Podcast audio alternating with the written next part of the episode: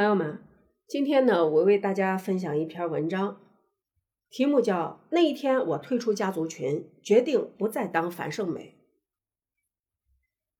我平生第一次选择了这样的方式，从家族微信群退群了。各位，抱歉打扰大家，需要在此做一个很谨慎的说明：我准备退出本群，并不再进入。人生旅程。无论亲人还是朋友，有些人能陪你走一段，有些人能陪你走一生。有些人是给你人生添彩的，有些人是让你来世间渡劫的。人生海海，没必要让一些无谓的劫一直存在。放大人生的苦和人性的暗，我决定遵从内心的声音，选择放弃一些人，选择放下一些事，也选择容许和接纳自己对一些人和事的不原谅、不和解。我会再拉一个群，要我喜欢的并愿意进群的亲人继续快乐前行，继续履行我为人女、为人姐、为人妹、为人妻和母的角色。爸。请您和妈不要徒劳的为你们无法控制的事儿试图做些什么，更犯不着为此伤心。外爷为你们打了很好的板，父母子女一场，也就是个渐行渐远的分离和告别。活好自己是个人人生最大任务。一别两宽，适用于所有不再是高质量的关系，从此不再见。发出这段信息后，我拉黑了我姐一家三口。在被我姐夫侄女儿拉黑六年后，我终于不再顾及父母的想法，彻底屏蔽掉了我姐一家人。我有个不大不小的家族，父亲兄弟仨，他是老大，留守老家做了三十多年的村支书。两兄弟在部队，大的官至师级，小的也是个小团级。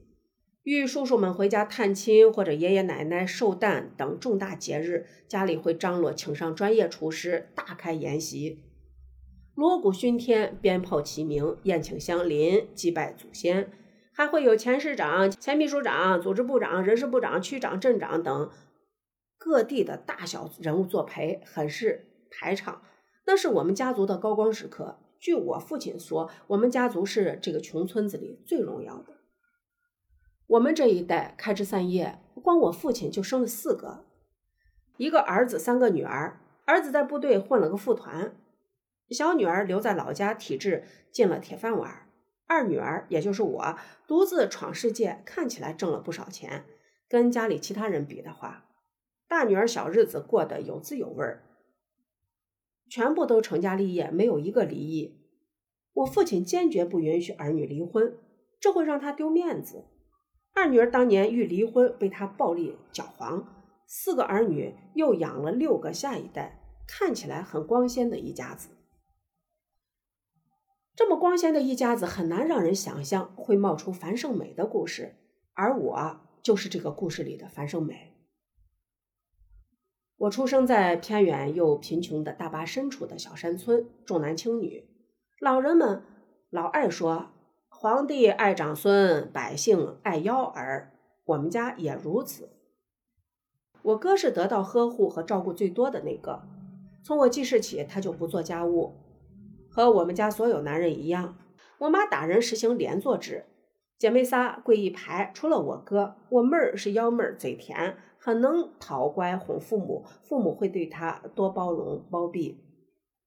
我和我姐是活着像空气一样的千年老二和老三，除了干家务和挨打，按理说我俩应该是同病相怜，但现实完全相反。农村农活多，我是除了我妈以外最重要的劳动力，打柴、烧火、做饭。除草、除粪、施肥，种玉米、掰玉米、晾玉米、剥玉米、磨玉米，种萝卜、摘萝卜、洗萝卜、切萝卜、做萝卜干儿，挖红薯、挖土豆、挖野菜，种豆、摘豆、剥豆、做豆瓣儿，洗全家人的衣服和堆成山的被子，难以想象的指数级的农活和家务活。我的左手食指没一处好皮肤，全是刀疤。农村女孩命贱，我们家又一生仨。我姐被爷爷奶奶要了去，少不经事就和老人一起生活，但老人们并不怜惜她。她学会了偷拿东西等不少坏习惯，我经常被迫连坐。有一次，她又偷了家里新布料给奶奶家，三姊妹跪成一排受审。我妹滑头早跑了，我姐不吭声，我妈黄金条劈头盖脸的对我俩抽下来，我姐才受不住招了供。我看我姐干啥啥不行，哭是第一名，做家务爱哭，学习不懂爱哭，衣服不漂亮也要哭，被爷爷奶奶打骂了更要哭。我在家里是出了名的，亲人去世都不轻易掉眼泪的硬心肠，实在受不了这种行为。何况他不但没有帮过我，还总是添麻烦。我要每天叫他起床上学，喊早了嫌我烦，喊晚了又哭着说这么晚才叫他。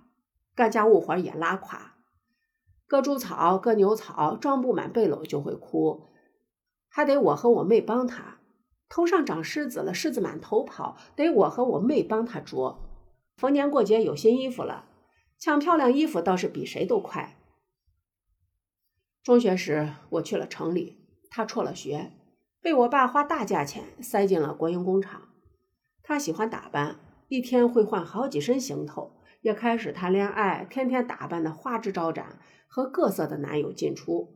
我那时只喜欢宅着读书学习，道德标尺又极高，对他很是嗤之以鼻。相较之下呢，我们兄妹四个，我哥虽然被家里捧着，但他从来不恃宠而骄，放假就会回家主动做家务，对几个妹妹都很好。我妹跟我一起时间最多，算半个小劳动力，虽然时不时偷奸耍滑，毕竟小我好几岁，我也最疼她。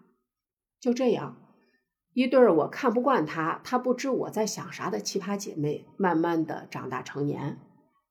我姐结婚生子，我外出求学，开始淡出各自的生活。